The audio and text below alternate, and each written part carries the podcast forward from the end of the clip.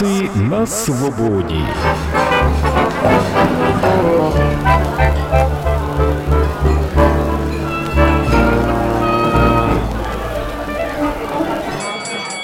Вітаю, шановні слухачі! З вами передача Баляндраси на свободі, яка присвячена цікавим та відомим особистостям нашого міста. Сьогодні я познайомлю вас ближче з Олександром Волощуком, чернігівським мандрівником та письменником. Головною особливістю нашого героя є те, що він подорожує переважно автостопом та пішки, а головну мету свого життя вбачає у тому, щоб пізнавати світ і розповідати про нього людям. Вітаю, Олександре!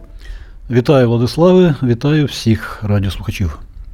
Е, Назва передачі дуже незвична. Баляндраси на свободі. Як ви розумієте слово баляндраси? Е, З чим воно у вас асоціюється, і чи зможете пояснити нашим слухачам, що це таке? Ну, я не філолог, і точне значення цього слова для мене є трошки загадковим. Ну, так, перше сприйняття, сприйняття це якісь такі творчі вибрики, я б так сказав, баляндраси. Ну, в принципі, е, ви близькі до істини, адже баляндраси е, не дуже хочеться привідкривати всі карти. Хочеться, щоб слухачі, можливо, або самі додумали, або догуглили. Але, в принципі, е, баляндраси це щось таке легке, без фактично якогось напруження. Така цікава атмосферна розмова. Тому, в принципі, ви десь були близькі е, до істини. Е, Олександре, ви професійний мандрівник, відвідали безліч міст і селищ у різних куточках світу. Яка на сьогодні географія і статистика ваших подорожей? На сьогодні я маю 60 країн світу, 1178 міст. Точну цифру зараз я сказати не можу, вона в мене записана. Е, Десь близько 370 тисяч кілометрів пройдених проїханих доріг. Ну і 10 виданих книг про свої мандрівки. Зараз 11 вже буде скоро. Я так розумію, ви мандрівник е, зі стажем. Е, Скажіть мені, будь ласка, Олександре, мандрівниками народжуються чи стають? Як було у вашому випадку? Ну, звичайно ж стають. Ніхто ж не народжується там, не знаю, президентом, моряком, не знаю, кухарем. Мандрівниками теж не народжуються. А я мандрівником став уже в досить такий, е, скажімо так, пристойному віці, коли мені було 30 років. Хоча, звичайно, підготовка до цього така моральна велася ще з дитинства. Я ще в початкових класах школи. У мене улюбленими книгами це були Жюль Верн, це були карти географічні, атласи. У мене улюбленим предметом в школі завжди була географія. Тобто підсвідомо я себе вже готував до цього, хоча, звичайно, не, не знав, що стану мандрівником. От, е, Це вже потім, після школи, я почав займатися велотуризмом, і це були мої перші мандрівки на велосипеді. Це були ще це був радянський час, кінець 80-х років. Ну, та потім я відкрив для себе автостоп, потім все це вже почалося в більш е, ширшому вигляді. От, е, і я вже почав і за кордон їздити. І от вже на сьогодні 60 країн. А Чим саме вас приваблюють подорожі автостопом? Е, Адже існує думка, що мандрувати автостопом не дуже і безпечно. Ну, це стереотип.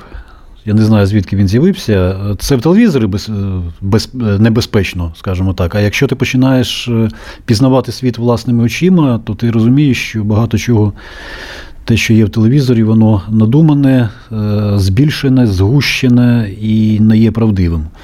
Чому автостоп? Тому що цей спосіб е, для мене є найуніверсальнішим способом пізнання світу. Тому що ти не користуєшся послугами туристичних фірм. Е, Тобі не треба турбуватися там про якісь квитки на літаки чи на поїзди, чи ще там на щось. Е, Тобто ти абсолютно вільний у власному виборі, у власних маршрутах. І коли ти їдеш автостопом, то тебе підвозять абсолютно різні люди. І всі вони розповідають дійсно правду про життя в своєму регіоні, в своїй країні, в своїй області, в своєму краї. І ти дізнаєшся це не з телевізора, а з спілкування з живими людьми. Тобто ти їдеш разом з ними в тому ж транспорті, що вони їдуть, е, харчуєшся з ними тією ж їжею, е, ночуєш з ними в тих же будинках, де вони ночують. І дізнаєшся все, бачиш цей регіон, цю країну справжню. І е, коли я починав мандрувати, автостопом. Ну, це було давно, тоді було якось мало грошей у мене. І тоді автостоп це був як е, спосіб зекономити гроші. Да? От, І в, в уяві багатьох людей автостоп саме це є таке от, е, е, безкоштовне пересування, така от певна халява. Е, Але от зараз, е, начебто, з цим у мене все нормально, я маю на увазі з, з матеріальною стороною.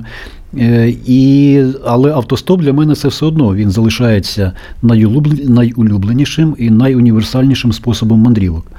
Я скажу, що в мене були випадки, що коли в мене було в кишені там кілька тисяч доларів, я все одно їздив автостопом, тому що для мене це цікаво. Е, І я не зміню е, свого відношення до цього ніколи. І автостоп це не халява. Це, е, по-перше, водієві приємно підвести людину, яка може багато про що йому розповісти. Ну, а по-друге, ти сам тим, що ти їдеш автостопом з цією людиною, ти змушуєш її робити добро. Тобто він тебе підвозить безкоштовно, ні, там, ні за які гроші нема мови, і ти побуждаєш людину на добрий вчинок.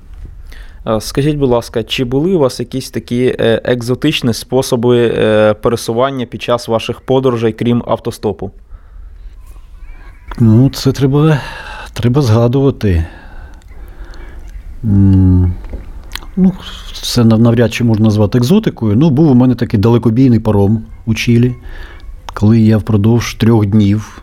Ну, це був круїзний паром. Ну, От він коштував великих грошей, але вони ті гроші того вартували, тому що я проплив, я пройшов по чилійських фьордах з виходом в Тихий океан. Е, Це Чилійська Патагонія, це близько до Антарктиди. Е, Я бачив пінгвінів, е, я бачив місця, де немає людей, абсолютно первозданна природа. От, ну, на оленях, на собаках я не їздив. Е, а, були випадки, коли е, от зараз згадую в- Болівії, коли я йшов по вузькоколійці, по гірській, е, я зупинив дрезину. Тобто, Я знав, що нема поїздів, якраз був не сезон. Поїзди пасажирські не ходили. Я йшов по залізниці з метою пройти її пішки, там 90 кілометрів було. Почув ззаді шум, обернувся, їде дрезина, я підняв руку, вона зупинилась. Е, А чи безпечно саме мандрувати дрезиною в гірських регіонах Болівії? Чи ви навіть не думали про це, хотіли скоротити собі шлях? Ну, не скоротити шлях, а скоротити час на цей шлях. Е, Там нема нічого небезпечного абсолютно. Що там, що там, яка небезпека? Я проїхав лише 6 кілометрів, бо ця дрезина там їхала там, до, до ремонтників і все. Там був болівієць, ми з ним там трошки поспілкувалися іспанською мовою, моєю поганою іспанською. От, і все. Ну, такий от незвичайний випадок був. Е, Чи траплялися такі випадки, коли вас хотіли е, пограбувати чи нашкодити? Як діяти в таких випадках мандрівникам? За 19 років мандрівок у мене було три випадки, коли мене намагалися пограбувати, і двічі мене обкрадали. Я сказав намагалися, тому що е, в підсумку я залишився неушкодженим. Тобто ні фізично, ні мої речі, мої гроші теж залишилися при мені. Е, Ці спроби пограбувань були. е, Перша спроба була в Дагестані, е, друга в Калмикії. Обидві ці спроби були у 2005 році. А третя спроба була у 2011 в Абхазії. Це ну. В, е, е, мудрість мандрівника полягає в тому, щоб е, знайти вихід із цих ситуацій. От, е, і вже з досвідом е, приходить е, розуміння того, що краще уникати таких ситуацій, і як робити так, щоб їх взагалі не створювалося. От остання така, останній такий випадок був у мене у 2011 році, тобто вже 10 років зі мною такого не, трапляли, не трапляється. Вже майже два роки в світі лютує епідемія коронавірусу. Як пандемія вплинула на ваші плани та подорожі? Ну, оскільки я звик, звик мандрувати автостопом, то я не можу собі. Ну, дозволити то можу, але нема бажання е, користуватися літаками. Я б звик пересуватися по землі, але, на жаль, автостопом за кордони України зараз не, не виїдеш через те, що е, ну, країни, які мені потрібні, вони просто закрились. От, е, от мені треба було їхати в Сербію, Румунія взагалі закрилась минулого року. От, е, цього року я планував пустелю Гобі в Монголії. В Росію просто так неможливо в'їхати. Теж надто складно все це. Тому доводиться обмежуватися вже от другий рік е, території України. Але нема худа без добра. От я за ці два роки в Україні пізнав дуже багато місць, в яких невідомо, коли б я опинився, якби не от, оця причина. Е, Нещодавно ви повернулися зі своєї чергової пішої мандрівки, яка пролягала виключно територією України. Чому саме пішки, а не автостопом? Розкажіть е, трішки більше про цю мандрівку. Ну, по-перше, для мене мандрівки це не просто кудись поїхати, щось побачити. Для мене це е, подолання чогось, подолання певних труднощів, і мандрівка не має бути простою. От, е, я хочу, щоб в кожній мандрівці у мене обов'язково були якісь складнощі. От, е, пройти пішки 1800 кілометрів це не так-то просто. Минулого року я прийшов в Україну з крайньої півночі на крайній південь. Ну, там, там менше, там 1050 кілометрів. А зі заходу на е, схід Україна значно довша. 1800 кілометрів. І кожного дня 30 кілометрів, трошки більше, в середньому 31 кілометр у мене вийшов. З важким наплічником. У мене менше 20 кілограмів у наплічнику не буває. Е, Тобто суто ногами, без будь-яких е, коліс. Навіть якщо машини зупинялися і водії пропонували мені, щоб вони мене підвезли, я дякував, відмовлявся і йшов далі пішки. От. Ну а по-друге, друга причина полягає в тому, що коли ти йдеш пішки, ти значно краще, більше, повніше пізнаєш ті місця, де ти йдеш. Е, Ти спілкуєшся з людьми, е, все е, бачиш, як повільно змінюються ландшафти, як повільно змінюється, е, змінюється менталітет людей з заходу на схід. І все це дуже цікаво. І в піших мандрівках є, є свій дуже цікавий сенс. І коли я почав це робити, це було вперше, це було у 2015 році, коли я йшов пішки навколо Чорного моря, я зрозумів, наскільки це цікаво. Так, це нелегко, це не кожен собі захоче е, йти пішки у такі от е, великі дистанції і тривалий час. Але мені це подобається, і я думаю, що в подальшому, дай Бог, щоб здійснилася пустеля Гобі. От, на жаль, це зараз вже стало мрією, а не, не метою, як я раніше це робив. Але все одно піші мандрівки будуть. Е, Фактично, завдяки пандемії та закриттю кордонів, е, люди в усьому світі почали більше мандрувати е, і подорожувати, і відкривати цікаві туристичні місця своїх країн. Українці теж не залишилися осторонь цього процесу. Як ви оціните туристичний потенціал України та наскільки вона є привабливою, комфортною саме для відвідування іноземних вільних мандрівників? Ну, Україна величезна країна, величезна держава. А якщо не брати європейську частину Росії, то ми найбільша країна світу. Іспанія, Франція, Швеція все це позаду нас. І у нас є все. У нас є ліси, у нас е, є степи, у нас є своя пустеля, у нас е, два моря, у нас є гори. От, і потенціал у нас величезний. У нас е, дуже зручна країна для мандрівок. От, у нас відносно невеликі відстані. У нас розвинута, як я сказав, інфраструктура, тобто є де зупинитися. Гостинні люди, звичайно, рівень української гостинності він відрізняється від, скажімо, е, кавказького чи закавказького, чи середньоазійського. Е, Але є що побачити, є куди поїхати, куди піти. От, і будь-якому мандрівникові з-за кордону Україна цікава. До того ж, у нас відносно до інших країн, особливо європейських, у нас дешева країна. А це теж досить такий значущий фактор для мандрівника, особливо вільного. А Вас дуже важко чимось вразити, адже ви побували в різних місцях нашої планети. Україною мандруєте ви вже не вперше. Чи змогли ви відкрити для себе щось нове під час останньої пішої мандрівки? Можливо, якісь цікаві е, місця, об'єкти, які ви раніше не бачили, і вони вас вразили? Поділіться, будь ласка, своїми враженнями. Ну, от ще до цієї мандрівки пішої е, у мене було таке от тренування е, двотижнева, е, двотижнева мандрівка з своїми друзями, з волинськими друзями, похідниками.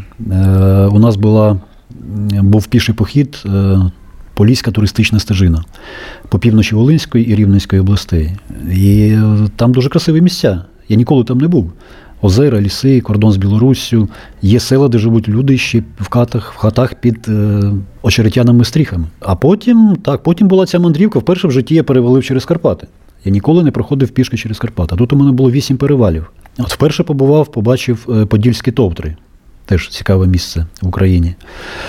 Е, пройшов Поділля, е, вперше побував на батьківщині Тараса Шевченка, село Моринці на Черкащині.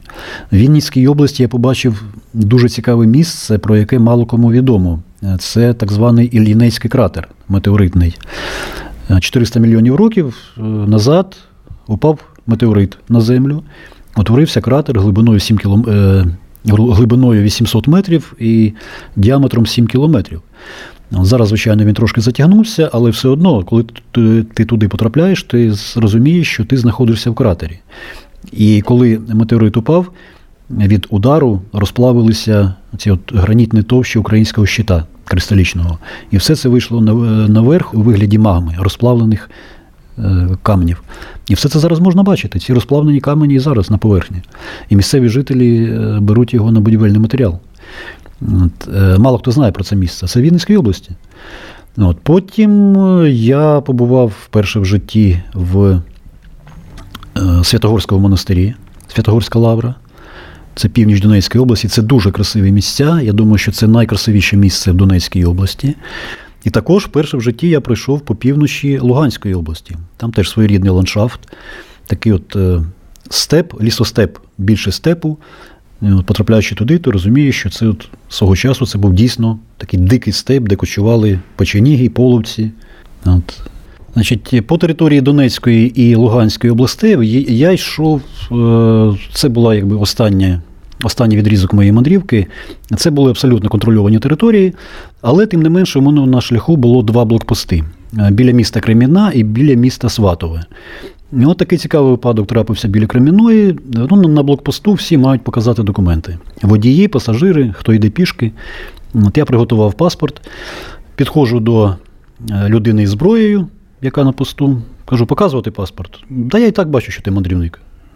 Можеш, можеш так проходити. А потім е, людина, яка була за ним, теж військовий, почав мене розпитувати, звідки я, куди. Ну, я кажу, я піший мандрівник, іду від крайньої західної точки України до крайньої східної. От, е, вони здивувалися і розповіли мені історію про те, як е, півтора роки тому через них блокпост йшов словак, йшов пішки зі Словаччини в Тібет. От він, кажуть, був перший, а ти другий. От. Потім, коли дізналися, що я Чернігова, кажуть, ну так у нас же от на посту є хлопці з Козелецького району. От. Ну так от ми подружилися, зі мною там сухпайком поділилися.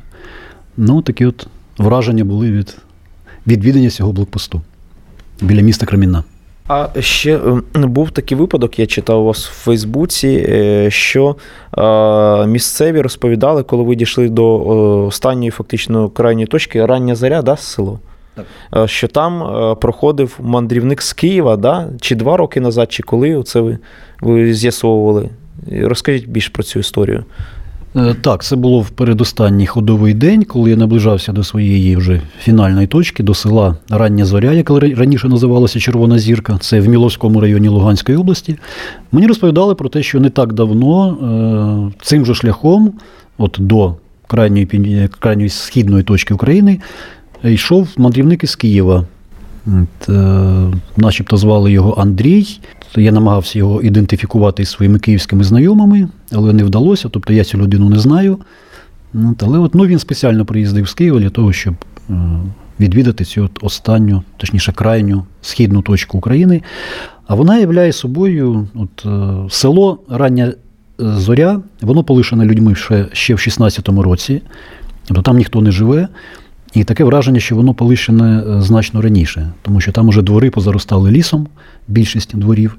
Закінчується село, і ще 200 метрів починається насип недіючої залізниці, по якій колись проходив кордон між Україною і Росією. За залізницею е, натягнутий дріт, тобто це вже і є кордон.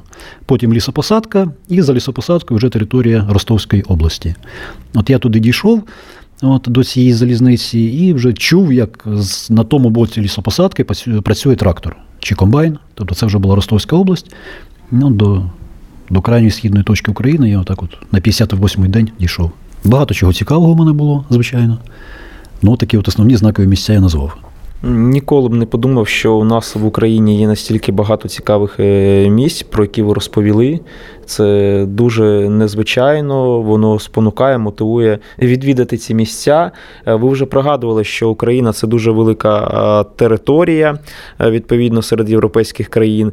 Крім того, у нас в Україні проживають багато етнічних спільнот. Відповідно, у нас є різні історико-етнографічні регіони. Ви вже трошки згадували, що українці є е, гостинною нацією, е, ну, більш-менш, якщо брати в Європі.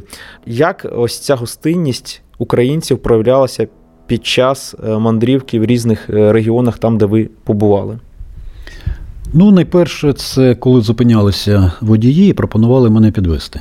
Це теж прояви гостинності. От За е, 58 ходових днів, які тривала моя мандрівка, таких випадків було більше 30. От найбільше, а я навіть таку статистику веду, найбільше зупинялися водії в Луганській області. От, е, також прояви гостинності це коли тебе е, намагаються там пригостити, запрошують там на чай або ще там на щось. От, е, пригощають, е, запрошують там, скажімо, приєднатися до якогось свята, як от в Полтавській області в мене було там, йшов через село, було там якесь сімейне свято, побачили мене і запросили до себе ну, там, на свято, у цей двір. Я там кілька годин провів. Е, Звичайно, в кожному регіоні е, е, є своя, я б сказав так, свій рівень гостинності. Ну, в Україні він мало різниця, хоча можна все-таки виокремити західні області, Закарпаття, Івано-Франківщину, Тернопільщину. Там цей рівень все-таки більший, трошки, ніж в інших регіонах України. А взагалі, якщо говорити про Україну як е, про рівень гостин- гостинності в Україні е, в порівнянні з іншими європейськими країнами, то ми далеко не на першому місці. Я б на перші місця в Європі в цьому плані я поставив би все-таки, мабуть, європейську частину Туреччини, е, Албанію, Литву. От це ті країни, де е, все ж таки рівень гостинності трошки кращий, ніж у нас. От це проявляється в багатьох речах, і в запрошеннях, і в спілкуванні з тобою людьми, от, е, просто в відношенні місцевих людей до мандрівника. Ну, Давайте трохи з вами помріємо. Якби у вас була машина часу, ви перенеслися у минуле чи майбутнє? Однозначно в минуле. Чому поясніть свій вибір? Ну, тому що я не знаю, що буде там у майбутньому. І навряд чи там буде щось е, краще, ніж, ніж зараз і ніж було раніше. От, е, раніше, ну, е, мені здається, що там були більше можливостей для мандрівок раніше. Навіть не так давно, до цієї пандемії, яка вже всім дуже сильно набридла. Якщо таку, якщо на зовсім короткий відрізок часу, то я повернувся б у 17 рік або у 18 коли от я без будь-яких проблем міг собі дозволити полетіти в Південну Америку. Без будь-яких там е, доведень комусь, що я абсолютно здоровий. От. Якщо говорити про більші відрізки часу, ну я б хотів би, наприклад, в кінець 19 століття. Якщо можна б ще, було собі місце вибрати, от, відповідно до часу, то ну, Центральна, Центральна Азія, 80-ті роки е, 19 століття, коли там е, мандрував, досліджував всі ці місця е, Михайло, е, Микола Проживальський, Микола Михайлович Проживальський. От, якщо говорити про ще далі часи, ну, мабуть, століття 15, 14. От, тоді мене цікавило, мабуть, е, південно-західний, південно-західний Крим, коли там було православне князівство Феодоро. Я б з задоволенням би побував на Мангупі того часу, от, коли там було велике місто. Ну, велике географічне відкриття. Ну да, ну це, це таке питання обширне. Тут можна цілий список скласти, куди б і в який час я хотів би потрапити в минулому. Е, з яким відомим мандрівником минувшини себе тотожнюєте? І чому? Ну, тут однозначно з Миколою Михайловичем Пржевальським. Е, По-перше, тому що е, багато що в його світогляді е, я е, знаходжу спільного із собою. Тому що я читав праці його, читав про нього. От, і дійсно багато чого в нас є спільного. До того ж, маршрути, якими він ходив, я теж спеціально свого часу пройшов ними. Це ще в 2013 році, коли в мене була велика східна мандрівка. Е, Я спеціально розробив так маршрут, щоб пройти е, слідами його експедицій по, е, по Тібету, по Уйгурії, по Киргизстану. І мені це вдалося. Навіть я скажу трошки більше, я потрапив у Тібет. Хоча Пржевальському це не вдалося, його туди не пустили. Тобто, якщо ототожнювати себе з мандрівниками минулого, то це виключно Пржевальський. Взагалі, чим ви займаєтесь, коли не подорожуєте? Ви відпочиваєте чи працюєте? Ну, відпочинок у мене завжди активний. Я ніколи не лежу там на, на канапі, не дивлюсь телевізор. У мене завжди відпочинок активний. Я багато ходжу пішки по місту. Е, кожного ранку в мене зарядка. Е, також я, коли я не мандрую, я пишу книги. От, е, це теж праця, мало не щоденна праця. От, е, ну, от, у мене вже останніми роками до цієї пандемії в мене вже такий виробився режим своєрідний. Мандрівка, повернення з мандрівки, написання книги е, взимку, весна, турботи про її видання, е, літо, осінь, нова мандрівка, повертаюся, знову нова книга і так далі. Зараз цей ритм трошки збився, але все одно от я повернувся з мандрівки, зараз займаюся питанням видання своєї майбутньої книги. Це книга буде називатися Парагвайське щастя. Вже запущений процес її видання. Я сподіваюся, що в грудні цього року вона вже буде. Вас можна назвати громадянином світу, адже е, мандрівник е, він взагалі не прив'язаний до якогось конкретного місця. Чи є такі місця, куди б ви неодмінно е, повернулися? І яке місце у вашому серці посідає Чернігів? Ну, я спочатку відповім на останнє питання. Звичайно, Чернігів це, хоча я тут не народився, але я тут живу з 4 років. Це моє рідне місто. От, і для мене це, от, як говорять моряки, порт приписки, так? Так от для мене Чернігів це теж такий своєрідний порт приписки, куди я завжди маю повертатися. От, е, я дуже люблю своє місто, от, я дуже люблю, люблю в нього повертатися. От, е, і я спеціально от у себе вдома е, створив таку атмосферу у себе от, в квартирі, щоб було приємно повертатися. Тобто, у мене дійсно таке от обіталіще мандрівника, от, де я з, е, зібрав різні речі з різних країн, які я привозив. От, і зробив так, щоб було приємно не тільки мені, а й моїм гостям, які до мене потрапляють. От для мене це, це місце, куди я завжди з задоволенням повертаюся. Я люблю Чернігів і назавжди розпрощатися з ним навряд чи колись зможу. Е, якщо говорити про е, ті місця, куди б я з задоволенням повертався, і, і, і, куди я повертаюсь, ну, найперше, це, звичайно, Кавказ. Це місто Тернаус, Кабардино-Балкарія, Прильбруся. Це місто, яке стало моєю другою батьківщиною, починаючи з 2010 року. От у мене там була е, своя робота творча. І саме по собі місце дуже красиве. Там гори, там ущелина, поруч Ельбрус, е, дуже гостинні, хороші люди, приємні, з якими я вже багато років дружу. І куди я повертаюся вже дійсно як, як додому до себе. От остав останнє, не можна казати в останнє. Крайній раз я там був у 2019 році. От з того разу я от вже два роки туди не можу поїхати, але сподіваюся, щось зміниться, і я там знову побуваю. Ну, також е, є багато ще місць. Ну, не так багато, але от Крим, Мангуб той же самий. Е, До того, як у мене в моєму житті з'явився Тернаус, у мене Крим, от Мангуб саме був другою батьківщиною, можна так сказати. Франція. Я люблю Францію. Я з задоволенням туди повертаюсь. Грузія. От. Є ще багато місць. А Поділіться планами на майбутнє, які е, країни і місця плануєте відвідати найближчим часом. На жаль, зараз планувати нічого не можна. От, і тому е, я вже так не планую конкретно, як це робив раніше. Якщо раніше в мене були плани розроблені на кілька років наперед, то зараз, на жаль, на жаль, цього нема із зрозумілих причин. Е, планувати на 2020 рік я буду щось, але не раніше, ніж у грудні. От коли от, е, вийде моя нова книга, тоді вже буду щось планувати. І в плані мандрівок, і в творчому плані, бо вже є задумки писати нову книгу. Але як це розробити, розкидати по часу, я вже цим буду займатися в грудні. Звичайно, я хотів би зробити те, що не зробив е, у минулому році і в нинішньому році. В минулому році це Сербія, е, в цьому році не зроблене це пустеля Гобі, Монголія. Але я майже впевнений, що Гобі і в наступному році буде нездійсненна.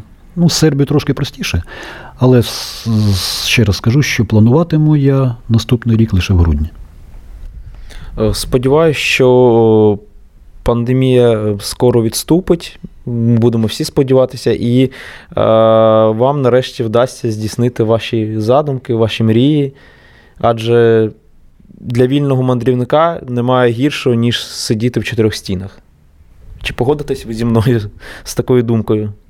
З останньою тезою я погоджуюсь абсолютно, бо це нестерпно для справжнього мандрівника сидіти в стінах. І для мене стіни це от навіть кордони своєї держави. Для мене це теж стіни, бо мені хочеться за кордон. А стосовно того, що пандемія скоро закінчиться, я в цьому, е, я в цьому дуже сумніваюся. Навіть якщо вона закінчиться, то все одно. Все одно продовжаться проблеми, які з нею пов'язані. І, на жаль, це вже стало політикою. От. І тут е, треба думати не про те, коли це закінчиться, а про те, як з цього виходити з найменшими для себе втратами. І наостанок, що побажаєте нашим слухачам? Ну, побажаю залишатися оптимістами і робити кроки для того, щоб зробити своє життя кращим, наскільки це можливо, в наш суєтний і непростий час. Все залежить від нас. Дякую вам, Олександре, за цікаву та змістовну розмову. Е, Наша передача добігає кінця. Я нагадаю, що нашим сьогоднішнім гостем був відомий чернівський письменник та мандрівник Олександр Волощук. Залишайтесь завжди на позитивній хвилі та будьте здорові. До нових зустрічей. До побачення. Баляндраси на свободі. Авторська програма Владислава Пархоменка. На сайті Свобода ФМ і популярних подкаст-платформах.